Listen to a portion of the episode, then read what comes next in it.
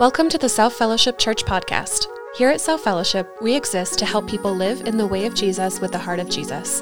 Wherever you're listening from today, we hope you are encouraged by this week's message.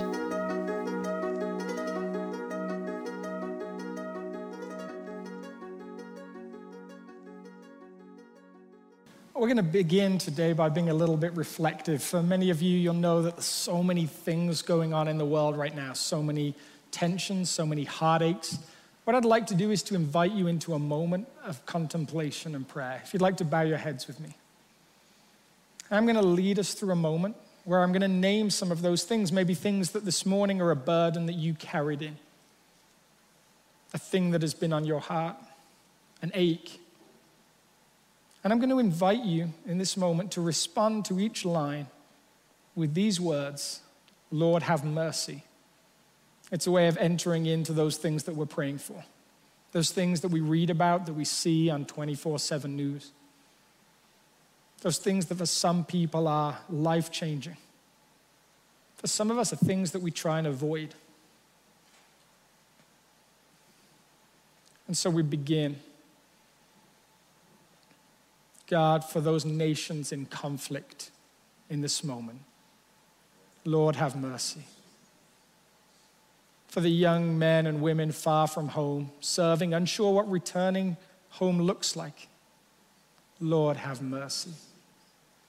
For the young mother and father raising children in a war zone, uncertain if they have a future. Lord, have mercy. For the leaders who are leading, the commanders who are commanding, the followers that are following, Lord, have mercy for the parents grieving the loss of a child. Lord, have mercy. For the families fleeing natural disaster in this moment, Lord, have mercy. For those whose hearts ache with uncertainty, Lord, have mercy. For those experiencing fear, Lord, have mercy. For those of us that don't know what to do with our grief and our heartache, Lord, have mercy. For this world that you love and you care about, Lord, have mercy. God, with so many things going on in our world, it is hard to know how to pray and hard to know whether our prayers have made a difference. For every person in Afghanistan, for every person in Louisiana, and all over the world. God, we ask for your mercy. We ask that you would show yourself to be good. When we don't know how to pray, we know that our hearts groan, and you hear somehow our prayers for this world would you show yourself to be good? We think of the so many, the lyrics, that, and they're more than lyrics, the prayers that we just prayed. We prayed for those that are poor and powerless. We prayed for those in their weak moments that you would be good to them. We prayed for this world that it would come to know hope in you.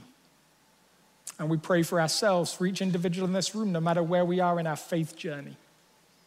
May you speak to our hearts. May you lead us closer to you. May you be merciful. Amen.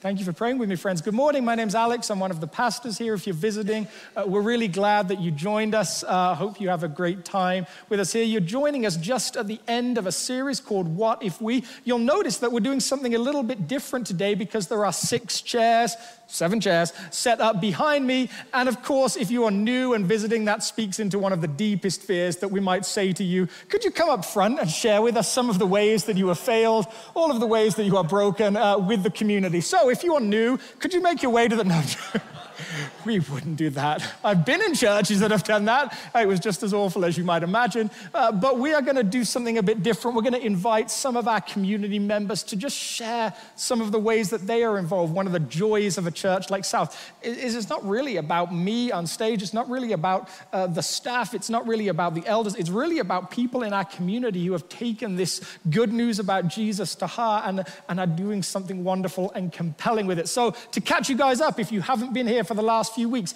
we started to shape this idea as part of our vision. We've got our wonderful vision statement that we love. We're living in the way of Jesus with the heart of Jesus, but that sometimes needs a little bit more unpacking. And so we started to play with this sentence What if we became a Jesus people who are relationally connected, deeply formed, and outward reaching? And, and let's start for a second with that idea of relationships. This is called, this is a place where we are called to know and to be known. Think about for a second the most significant relationship in your life. Unless that's a biological family member, that started with this one moment. It started with all of this possibility in this first encounter. Maybe it's the moment you met a loved one. Maybe it's the moment you met a best friend, but somewhere there was this moment where you met and all of these possibilities they all came to life in that moment. And the deep relationship that you have now is only possible because of that first meeting, that first encounter.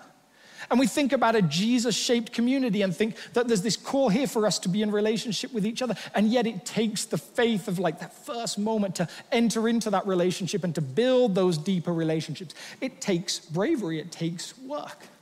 There's this idea that we are called to be relationally connected, but the idea is that it doesn't just stop at relationally connected somewhere there is this call for a church community to be about deep formation. We talked about how that word might be new to you. It's very similar to the word discipleship. But last week, our formation pastor, Yvonne, she came and she just did a wonderful job sort of shaping that idea. And let me just say this as an aside it's so nice to be able to go on vacation and know that someone will come and do this wonderful job in the teaching and just have that life in a church. Now, it almost made up for the fact that the fishing during the week was terrible and we caught almost nothing worth. I say almost made up for that fact. We caught a lot of bluegill and nothing else.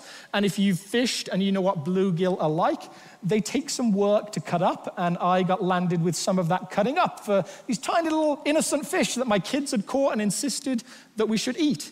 And I remember standing there at one point cutting this poor little thing and thinking, man, this, this little nugget of fish was not really worth it. So I went back to my kids and said to them this I said, I have a standard of fish that I am willing to cut up and it's not these fish. So if you want to participate and provide for a meal, then, well, you need to help with the cutting up. Now, I knew that considering these kids won't even put worms on a hook themselves, there was very little chance of them cutting up fish. They can't even walk past the fish house without gagging. And suddenly, surprisingly, the standard of fish that was considered worth keeping suddenly dramatically raised. Suddenly, it took sort of a couple of feet to be kept, and we didn't catch anything of that size at all. So, it, it, worked out well. We want to be these people that are deeply formed. And this is what Yvonne landed on. There's this passage in Galatians, this writer, Paul, writing to one of the churches he's planted. He sees his relationship with them as something like that of a mother with children. My dear children, for whom I'm again in the pains of childbirth until Christ is formed in you. There is this longing that we would be shaped people, that something in us would be changed. And I think if you're honest, if I'm honest, there's probably things about us that we long to see different. I, have sat with some people that have been followers of Jesus for a long time, and they've said quite honestly, you know, I don't really like me. And I'm surprised anybody else does as well. Now, maybe we're overstating some of the things, but, but the truth is, for most of us, there's some stuff going on internally that we're like, oh, if I was different there, that would be a dream. Somewhere, this idea of this Jesus story is that you and I can be those shaped and different people. And that that most often happens not as a solo, sort of single thing, but it happens in groups of some kinds. It happens when we're connected to other people. We looked at this passage a couple of weeks ago. It's in Proverbs. As iron sharpens iron, so one person sharpens another. In actual fact, it's only when we step into relationship really that that deep formation work has a chance to happen. It doesn't happen just by ourselves. There's some piece missing if it's just us going through it by ourselves. And yet, there's this third piece. What if we became a Jesus people who are relationally connected, deeply formed, and outward reaching? What if the thing that God started to change in you, the ways that He gives you different passions for different areas of the world, for, for different people groups, maybe for different areas of ministry, what if He was shaping you and I for a reason? And there was actually something for you to do with that thing? What if the very act of being changed by Jesus was preparing you for something in your future, something in your life, something for you to connect with, something for you to do, maybe? There's this passage in this book, Ephesians, and I'm always intrigued by this idea. Now, to each one of us, grace has been given according to the measure of the gift of Christ. Maybe the language we might be used is what has God given you a grace for? What has He given you a heart, a passion for? Maybe you've met those people. I've got a few friends like this. They are so passionate about this one particular area of ministry that they really don't see as much value in everything else as this one area that they are working in. It's, I've seen it in some people that are very passionate about seeing modern slavery disappear. And when you hear them talk, it's so compelling to them. They can't understand why everybody else isn't as compelled by this one thing. Maybe it's recovery from addiction. And and I'm saying this as a good thing. Sometimes God puts something on our heart to such a degree we say, I can't help but get involved in it. But we may think about that idea as being for people that stand on stages and people that run organizations. And yet, let's look at what Paul says in the next part of this passage. And it was he, Jesus, who gave some to be apostles, some to be prophets, some to be evangelists, some to be pastors and teachers. But what did he give them for? To equip the saints for works of ministry and to build up the body of Christ until we reach unity in the faith and the knowledge of the Son of God as we mature to the full measure of the stature of Christ, to equip the saints for works of ministry. The whole point of people standing on stages, of running ministries, organizations, is to make sure every single one of us knows we have a part to play. There is nobody who is made just to sit and observe. We are all made to be connected to something. And so I'd like to invite some friends on stage, some people that in our church community are involved in some of these wonderful things, some people who are inspiring because of the way that it seems God has formed them, has worked in their heart, and, and is compelling them to do something. So we're going to try and figure out the order a little bit better than we did last time. And one of our friends that joined us in the first service, Neil, asked why he was the only guy. And for asking such a question, we removed him from the stage. So he's not with us for this service, so he's gone. Uh, he's actually serving in kids' ministry. But I'm going to start with our food, uh, food bank team. So, Erin, Kara, would you like to come join me on stage? And let's give them a round of applause, yes. Neil's not here, so we've got a spare chair. So maybe we'll just pull someone up at random. No, I said I wouldn't do that. So just give us a, just a brief snippet. I, I kind of gave it away a little bit, but, but what ministry are you guys involved in? We're involved with the food bank. and yeah. And, and um, all week long, we have a team of volunteers who pick up food from local grocery stores, sort it, and set out the best that we're given. And then on Saturdays, we welcome people from the community to shop for their families. And then on Sunday mornings, um, we still have one more pickup Saturday night, so we share with our South family what's left over. And you're always welcome to come back and shop. There's there we go. An offer of free food is one that I'm always willing to jump on. So thank you for offering that to me personally. Uh, and we, this, this is a historic ministry at South. It's been going on for a long time. We had Sharon in the, the first service, who we did invite to come up on stage with us, and she very kindly said, I have no interest in being on stage with you. Uh, and so we, we said, that's okay. You don't have to be up front. Not everyone wants to do what these guys are very kindly doing today. But this has been going on for a long time. I believe Shari Malat at some point was running a food bank as part of South from her garage, and it's at different times been organic. It's just started from somewhere different times, been something the church has been involved in, and, and now we're in this new iteration where it's this team led ministry, which just seems to be thriving. So thank you guys so much. Okay, Jody Nevins, let's, uh, let's invite Jody to the stage. Give her a round of applause. And we said in the first service, you guys are, are, welcome to cheer and they're welcome to cry because some of these stories are emotional. So any tears are, are very welcome. Uh, and so, Jody, tell us a little bit about your role. You've been involved in operations at South for a long time and now starting to take on a different role, uh, working with Dan and then taking over some of that ministry. Yes, I like to do a lot of things. So I started actually with women's ministry and then did more of admin and now operations. But as Steve has come on board and taken on more of that. My heartbeat has always been for community, and I've been involved in different things like the Christmas shop and things like that in the past. And um, as um, just local, as Alex has talked about, I'm just wanting to have a huge heart for our community and building that up some more. I'm taking on more of the local outreach stuff here at South. So. So, and that's a wonderful journey. I'm super excited to see how that evolves. Ruth, would you like to come join us on the stage? My dear friend Ruth Nichols and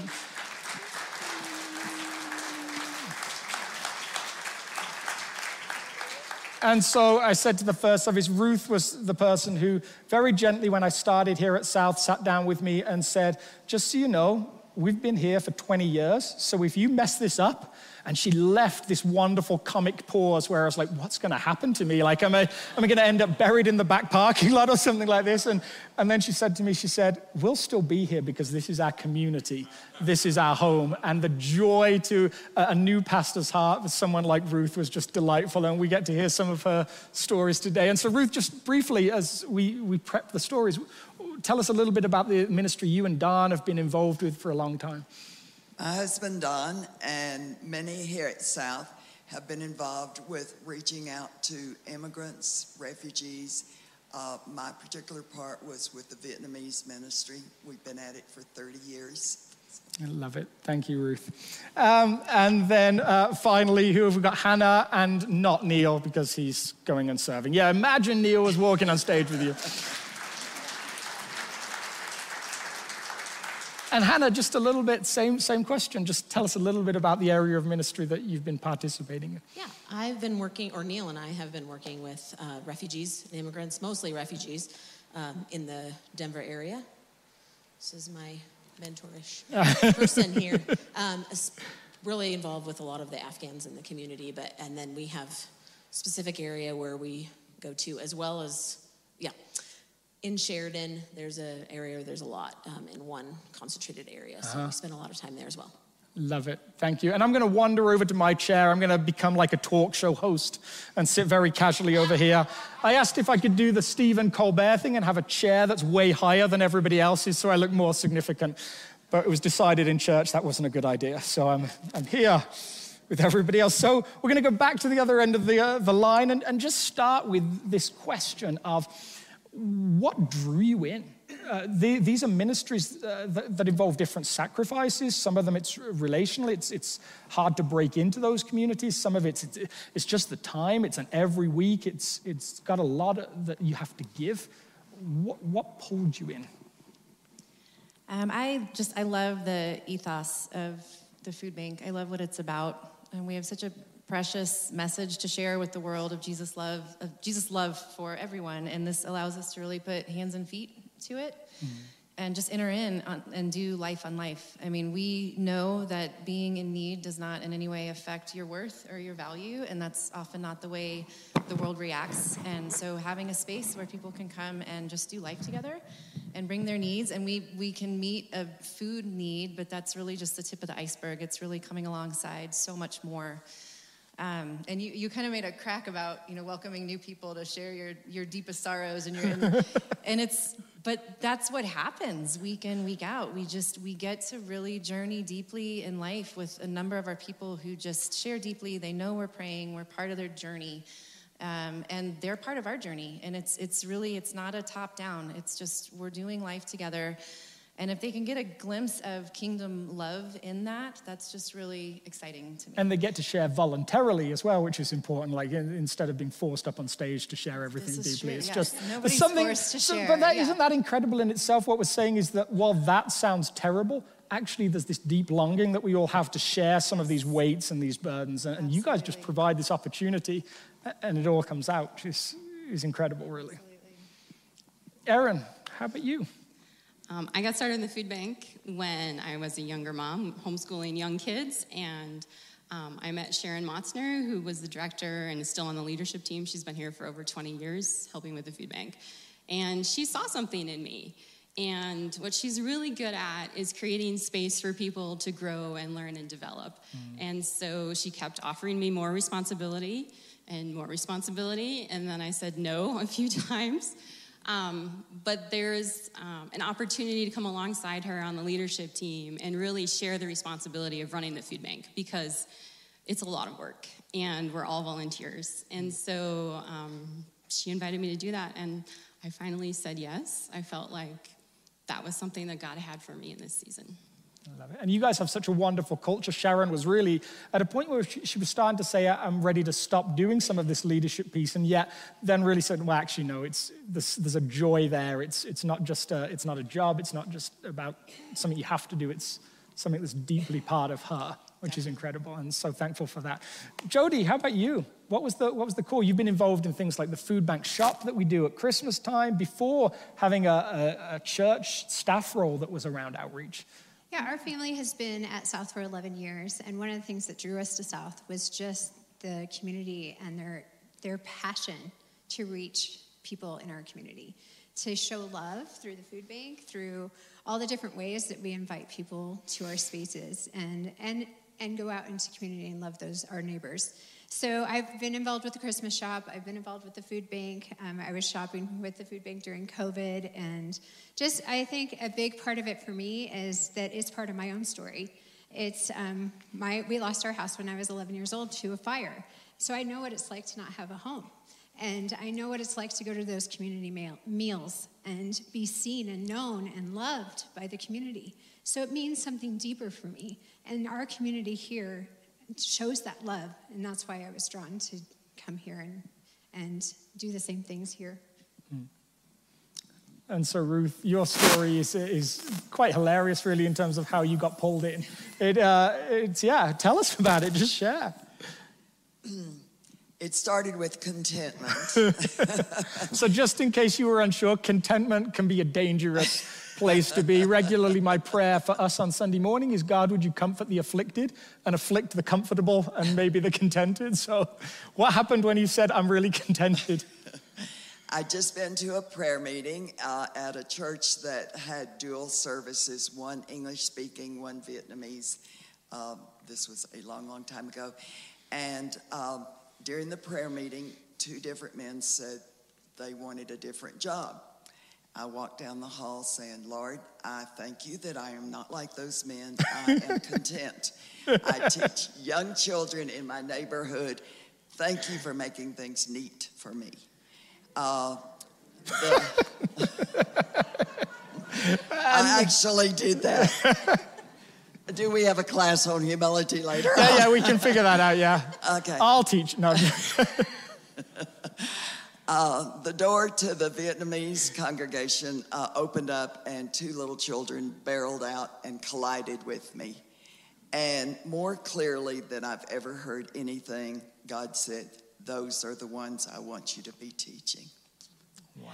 I tried to reason with him, but didn't work. He was unreasonable. he had said it, and there was just no debate. Uh. And, and so, and, and then Hannah, for you guys, and, and we said in the first service, it's intriguing the symmetry a little bit between what you guys are, are, doing because you have on the back of conflicts in Vietnam, you have this Vietnamese community kind of looked down on, maybe despised a little bit. And now for you working with an Afghani community, um, similar sort of narratives. Um, and just seeing some of those, the needs in that community. What, what pulled you into to working in a, an area that maybe you didn't travel to an awful lot before you started working there. It's, it's maybe we have our areas. Some of us have never left Highlands Ranch. It's okay to do that as well. Just can I say that? But, um, but yeah, what, what was that like? Yeah, uh, Neil and I have ha- for years just have the nations on our hearts. Mm. And when we moved from California to here, one thing that God was showing us was to the ends of the earth. And we didn't know exactly what that meant. I mean, we knew, but didn't know for us. And so, give it another year or so, um, we started taking the perspectives course, wanting to see more of how to get involved. And during that time, um, Neil had a pretty severe hand injury, and because of that, he really met um, the Lord in the hospital and seeing hope through the loss that he had. Mm-hmm. And in that time, um, highlighted, it was in the midst of the perspectives course, and it highlighted that not that we can understand the extent of refugees' loss, but that we can understand a little of loss and grief and how the Lord has brought us through that. And so we pursued um, seeing if we could be a part of going overseas, at least on a short term trip, to go and find out like, do we need to do this long term or what does this look like? So we ended up in Greece at, at a refugee camp. And for me specifically, uh, I remember going, and they were refugees was a kind of a big word, and they were just a bunch of people. Um, and I, from there, like being able to see people from all around the world and hear their stories and see their pain and the, in them in the midst of that tragedy, it opened my eyes to everyone. Every the Lord loves everyone, and so coming back, we ended up meeting um, through a connection here. We ended up meeting an Afghan family and fell in love with them, and it just keep, kept on going. I love it. And, and you, you, you use that word stories, the word relationship. There's something about, I think what I love about every single one of you guys, the heart that you bring is that, that there's something about the stories that you hear that have shaped you. And, and when you hear stories, when you get to know someone through their stories, suddenly they're not just a faceless sort of person anymore. You can't reduce them down to a caricature or something like that. There's something about the stories that are, are compelling. So we're, we're going to return to the, the other end of the line. I was going to, I've got a fantasy football draft later, so I was going to do like a snake draft and stuff and go back and forward down the line, but we're just going to start from the other end. What, what, what is it? Uh, what stories would you share with people that just maybe give a little insight into some of the power of these ministries that you're connecting to? It's hard to pick one story. I'm going to share a different one Yeah. in this service. Um, so, one of the first people I saw, I, have been with Food Bank about a year and a half, and um, I'll call him Jay. I'm just going to use initials to protect confidentiality. But um, Jay and his wife, Em, and their kids were actually workers with WorldVenture in South America um, and had um, left that and were living here. And then we reconnected when I started volunteering at Food Bank because they were coming, and it was just amazing to make that reconnection with them. Um, see how God is leading their family, and it's it's been quite the journey. But the last several months, He's really been leading them to start a, a counseling ministry um, and bringing people to them. And it's a, just a, a Christ-centered, Spirit-empowered counseling ministry, and they're just really seeing lives transformed. Um, that's a bit of the backdrop to the story. Another person I met really early on is E, and E's youngest daughter, Z, um, just she's adopted. She had a really traumatic entrance into the world. Um, they probably don't even know the extent of it, but um, she's just really struggled. She's really struggled with mental health issues and acting out. Um, and we had got, Z was 12, I think, when I started, and we were getting to know her some, and just sweet kid who really, really struggled. And um, we've just been on the journey with E, just praying weekly, and Z ended up being institutionalized, um, needed to be in a, a, a live-in facility. Um, we just have prayed and watched Elizabeth or E's faith grow, whoops, um, and have just prayed for Jesus to move in Z's heart. Um, in fact, this past Christmas, Z was in this facility and they were on a complete lockdown over Christmas. And E actually came to the Christmas shop um, to get gifts for all the kids on her wing that were in lockdown because she said Z's going to be loved on, but so many other, other kids don't even have families, parents who are reaching out to them. Um, anyway, and we just continued to pray. And then early in the summer, Jay and E were there at the same time at Food Bank, and I watched them sit at a table together and just thought, oh Lord, this could be an amazing connection. And just their conversation got more and more intense, and their faces lit up. And E and Z have been receiving counseling from J and M, and it is completely changing their life. Um, Z is like a different person, and she's just growing in her relationship with Jesus. She's growing in hope. Um, and it's just been an incredible thing to kind of be on the front row and see. So that's one of the many God stories from Food And, Bank. and I love, we- we're talking about this idea of how relational connectivity or being connected relationally leads to formation, which, which leads to, to outreach. But it's not really just that they are connected like that. It's almost like this spiral that keeps on going because what you guys are doing, this willingness to reach out into the world around you, creates opportunities for new relationships, which creates opportunities for the life change that you're, you're starting to see. And we it just, meet a concrete need. Yeah. And through that, God just addresses and identifies so many other needs and, and goes beyond what we could even hope. I love it. Thank you. I'm not sure I need to tell any other food bank stories.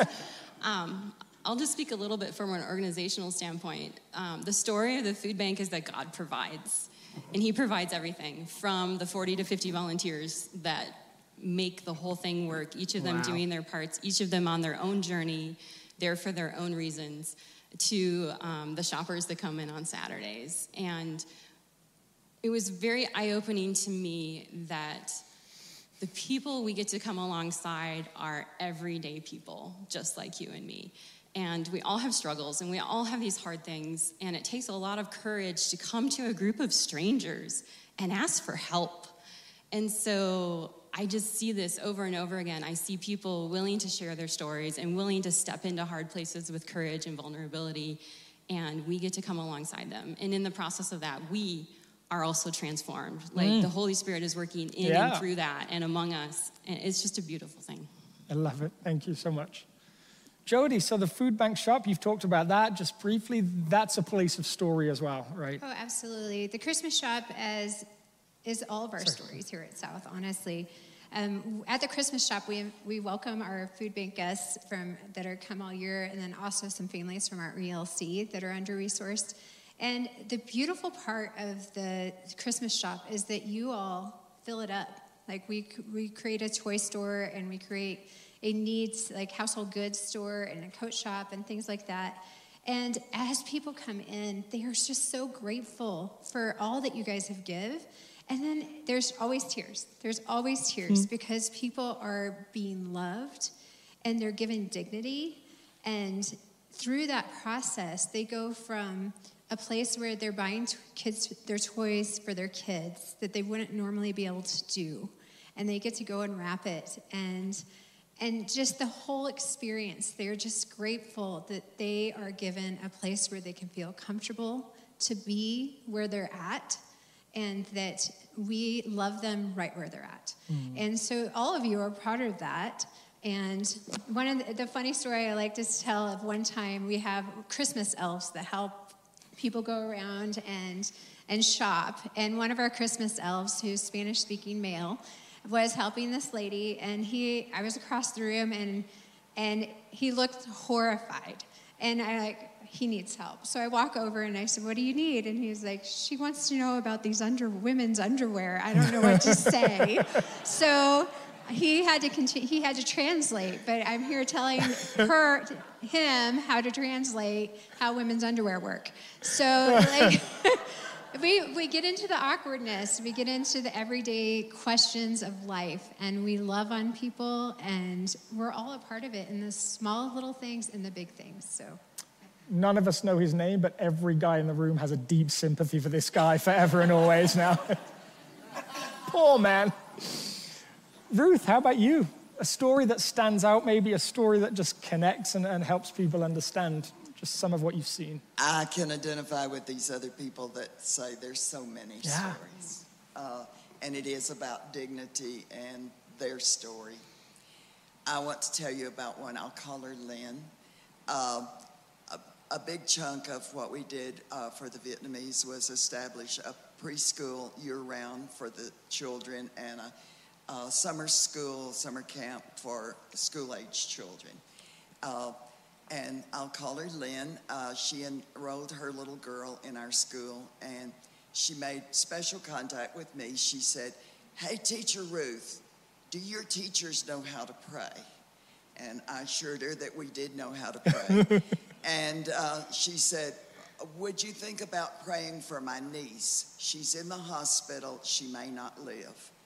And of course, the teachers were glad to pray for the niece. Uh, some of the teachers visited the child at uh, Children's Hospital.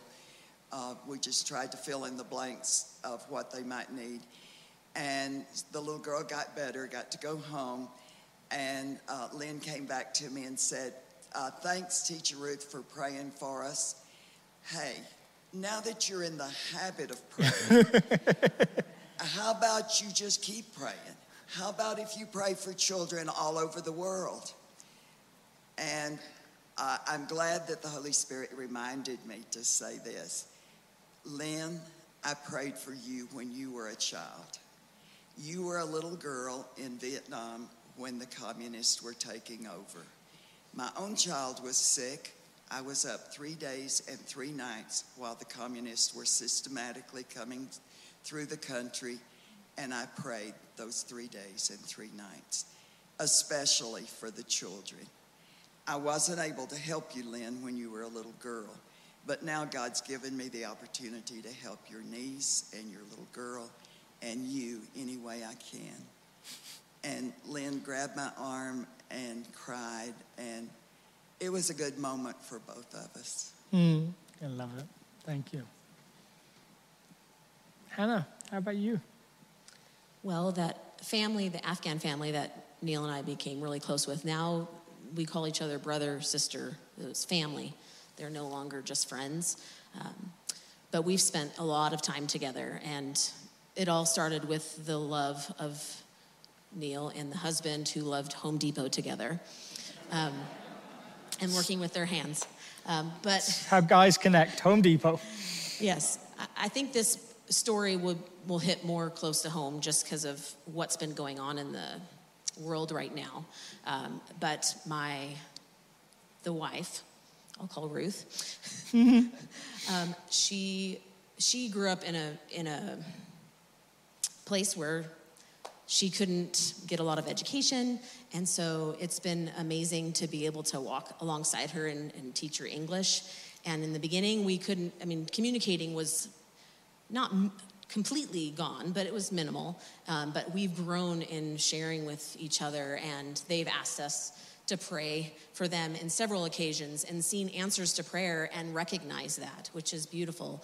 Um, and so we just really have this close relationship. And so a couple months ago, again, before all of this stuff in Afghanistan had happened this last couple of weeks, she was sharing about her, some things that had happened to her family and how the Taliban had um, brought physical pain um, and just the horrific things that were going on.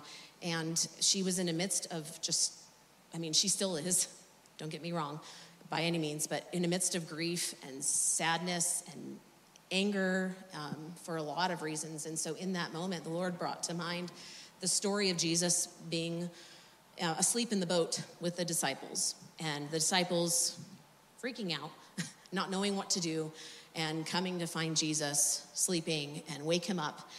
And Jesus comes up, comes and calms the wind and the waves, and um, and they worship him. And so, sharing that story, maybe 20 seconds worth of a story. And she immediately, the Lord got to her heart right there and said, They call Jesus Isa. And she said, Isa can do it, he can change their hearts. And so I'm just just in those little those moments they may not be here here's the whole gospel or here i want to share everything my heart is to for them to have the hope of jesus um, now and forever. But um, just seeing those little pieces, being able to share that with them then, um, and right now to be able to walk with them and grieve with them um, and love them, and hopefully they will see the hope of Jesus. Mm. That's, that's just wonderful. And your husband, Neil, Neil and I play chess together regularly, and we're pretty evenly matched. It's like 50 50. He's not, he's, he's not here. 80. Yeah, I win like 80% of the time. He's not here. No one knows. Humility um, again. but, but we were chatting one day over a game, and, and it was when we were doing our friendship series, and, and he asked me who my close friends were, which is a really great question. Just why, why had I picked them, or why had that friendship come about? And then he, he said to me, I, I would say that probably my closest friend in the world right now is a Muslim, is, the Afghanistani family that you were talking about, that they uh, despite different faiths, have this deep connection. They see the world similarly in lots of ways. And every single one of you, you shape these stories, and it's, it's so wonderful to hear you talk about people, not as just people you're serving or, or people that you're doing things for. There's these deep relational connections, which, which seems to be how Jesus operated in the world, right? There's something about how you see Jesus uh, he never seems to meet a stranger, never seems to meet an outsider. He always is bringing people closer to the center, always treating people with this incredible dignity, is a word we've used multiple times. Uh, and so, thank you for just the way that you, you shine this example of Jesus. I, for every one of you, I sense that God has done a work in your hearts. And it has enabled you to be the people that you are in the world. And, and the great thing is about a commu- with a community like South, there were multiple other people we could have invited to do this. It just happened to be these five people. I'm just so thankful that this is the community that we are. Um, so thank you for participating in that. I'm going to invite these guys to take a seat rather than sit there like an old school Pentecostal church, Alex, like just. I do our call. Oh, I'm sorry. this? Yes, yes. Sorry. Sorry. I, I just want to take this opportunity. I mean, as we've shared these stories, like, you, this is for everybody. This isn't just for the few. Like, our entire church has the ability to do things in this world that bring people to know Jesus. And one of the way, one of the things that we would love for you to do just today, just show your interest and tell us what you would like to be a part of with outreach. So fill out this, and we also have a local outreach team that has been creating some values, and we're also meeting with our ministry partners and um, just creating some strategy around what we're going to do as South as some local outreach initiatives. So we'd love to hear from you. So fill this out and put it in the, offering boxes or at the welcome desk. The second thing would be if you are available tonight at 4 p.m. to come back to the all church training. Aaron, Kara, and I are doing an outreach breakout to hear more about what are our current values and what are we working on at outreach. So if you want to hear more, come back for that. And then the third thing is um, we're doing a redemptive compassion class that will um, that particular class has been some of the has been influential in some of our values. So um, we'd love to have you join us for that. You can sign up for that in the lobby today. And then the fourth thing, uh, Hannah asked me, she said some Afghan refugees are coming. So we need, she's going to need some people to come and have relationships with those people.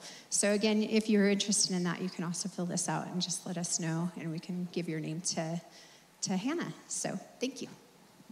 Thank you, guys, all of you.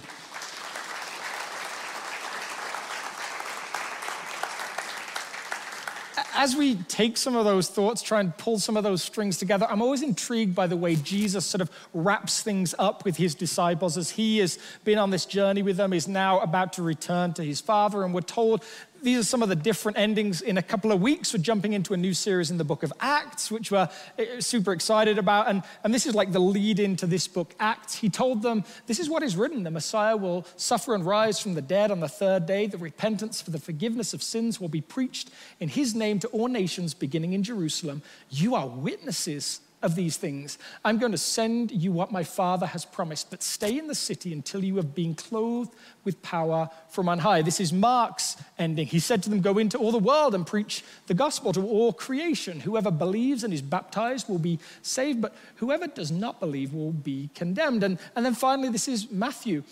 Therefore, go and make disciples of all nations, baptizing them in the name of the Father, of the Son, and of the Holy Spirit, teaching them to obey everything I have commanded you. And surely I am with you always to the very end of the age. If you're not familiar with the Bible, if you're new to faith, new to journeying with Jesus, these are the endings to three of the biographies on Jesus' life. And, and this one here just is, is the one that I'd love us just to focus on for just a couple of minutes as we end this. How do we read these accounts? I always used to read them as this this is Jesus whipping his disciples up into some kind of frenzy and saying, You've got to go and do this thing. I read it as this like imperative no, get out. I know you won't want to, but you've got to go anyway. And yet, as I got to read it later, I started to question is that really what it is?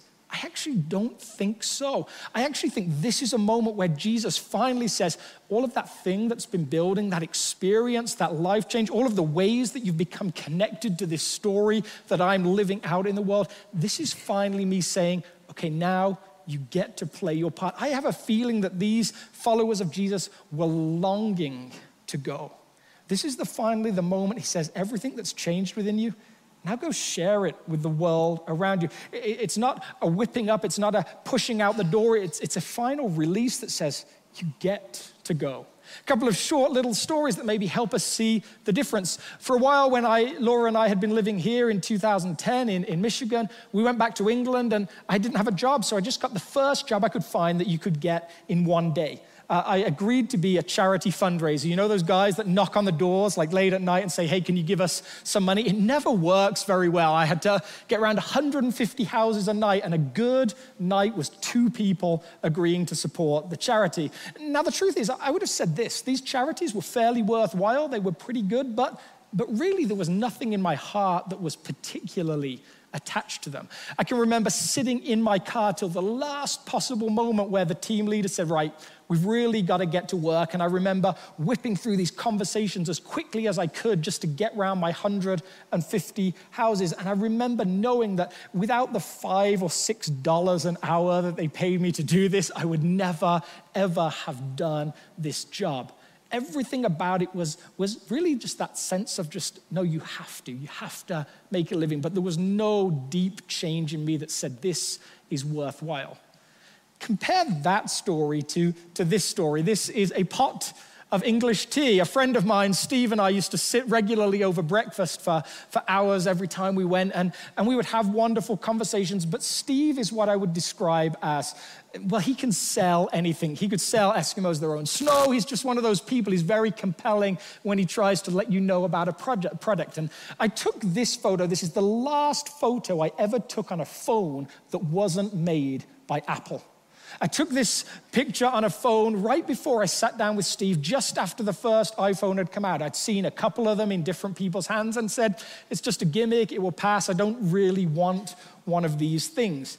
Until I sat with Steve. Steve's what you might call an Apple evangelist. There is something about him that he can share compellingly for this company that he seemed at the time like he deeply believed in. And what happened after this was even though I was going on vacation in about five hours, I drove myself to the Apple store and was soon a proud owner of an iPhone simply because Steve was compelling. Not because he was paid, not because he was coerced, not because he had to, but simply because he believed in what he was sharing. There is something about these earliest followers of Jesus that they have become deeply convinced about what they have experienced, and they are longing to go. This is a passage that Paul writes in Romans. And how shall they preach except they are sent? Even it is written, How beautiful are the feet of them that bring good news of good things. These followers of Jesus are convinced that they have experienced good things, that this message of Jesus brings good things into the world around them. And they are longing to go. I'm going to leave us with this passage from a guy called Francis of Assisi, or this saying of a guy called Francis Assisi Preach the gospel at all times, and if necessary, use words. We just heard from five people who have been involved in taking these good things, this, this good news of good things, out into the world around them. And at times, at times they've used words. I'm going to invite Aaron to come up and we're going to close with some worship. I'm going to pray for us. What if we became a Jesus people who are relationally connected, deeply formed, and outward reaching? And what if that wasn't that one thing just led to another, but if, it was an ever deepening spiral where every one of those things was connected to another? God, as we close, may you shape us into the community you want us to be as we sing together again, may you speak to hearts. Perhaps there is a story stirring here somewhere amongst us. Perhaps, as we heard from these five ladies, that each at some point felt some stirring to be involved. Perhaps you're doing that in some of our hearts right now. Perhaps it's something new, something fresh. Perhaps it's something we have to start for ourselves. Perhaps it's something that's already happening. But I believe you have a part for each of us to play. So, for whatever you're calling to us in this season, for those of us that describe ourselves as being contented, may you stir something up within us. Because those stories that we got to hear, those wonderful stories of joy, of life change, of new relationships, of new possibilities, they come about because a group of people were willing to say yes when you called. Thank you, Jesus. Amen. If God is working in your life through this ministry, join us in reaching others by partnering with us today. You can give online at southfellowship.org/give or on the South Fellowship Church app. Thanks for listening, South family. Have a great rest of your day.